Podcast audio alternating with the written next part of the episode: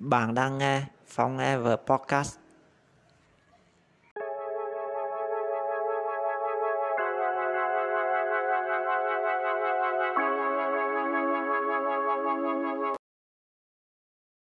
Tạm năm. Chương 47 Văn phòng mới. Cuối tháng 11 Phất chuyển xuống tầng 6 Đáng lẽ chúng tôi đã chuyển từ tháng trước nhưng bên thi công gặp trục trặc nhiều chuyện. Ngày chuyện văn phòng còn có vợ chồng em trai ông giám đốc tới.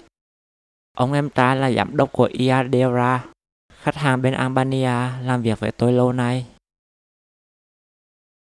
Sau khi chuyển văn phòng, công ty đổi tên thành Phất Iadera. Bên Iadera tuyển vô năm bằng nữ. Tôi ngồi với họ và chỉ phiên dịch của ông giám đốc. Bây giờ chị làm quản lý giấy tờ của công ty và hỗ trợ cho mấy bằng nữ. Dự án của IA Deora chỉ còn mình tôi làm vì anh Bảo đã chuyển qua dự án chính. Tôi đã quen việc nên làm cũng nhàn.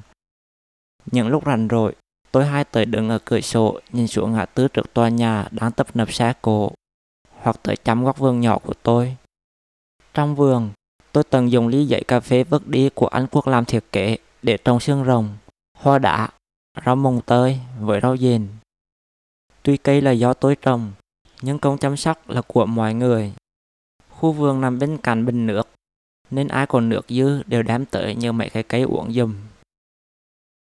Ngoài ra, tôi cũng tạo một thư viện nhỏ nhờ cái kệ gỗ bỏ không trong văn phòng. Tôi đem mấy cuốn sách đọc rồi lên bỏ đây cho rồng giả sách ở nhà. Từ ngày coi sách, mọi người chú ý tới cái kệ nhiều hơn và lấy sách về đọc. Nhờ vậy tôi mới biết, anh Tuyên cũng thích đọc trú tiên giống tôi. Trong văn phòng còn dư một khoảng cạnh cửa chính. Chúng tôi để ở đây một cái bàn, làm chỗ tổ chức happy hour. Chiều thứ năm hàng tuần, chúng tôi góp mỗi người 10 ngàn mua đồ về ăn.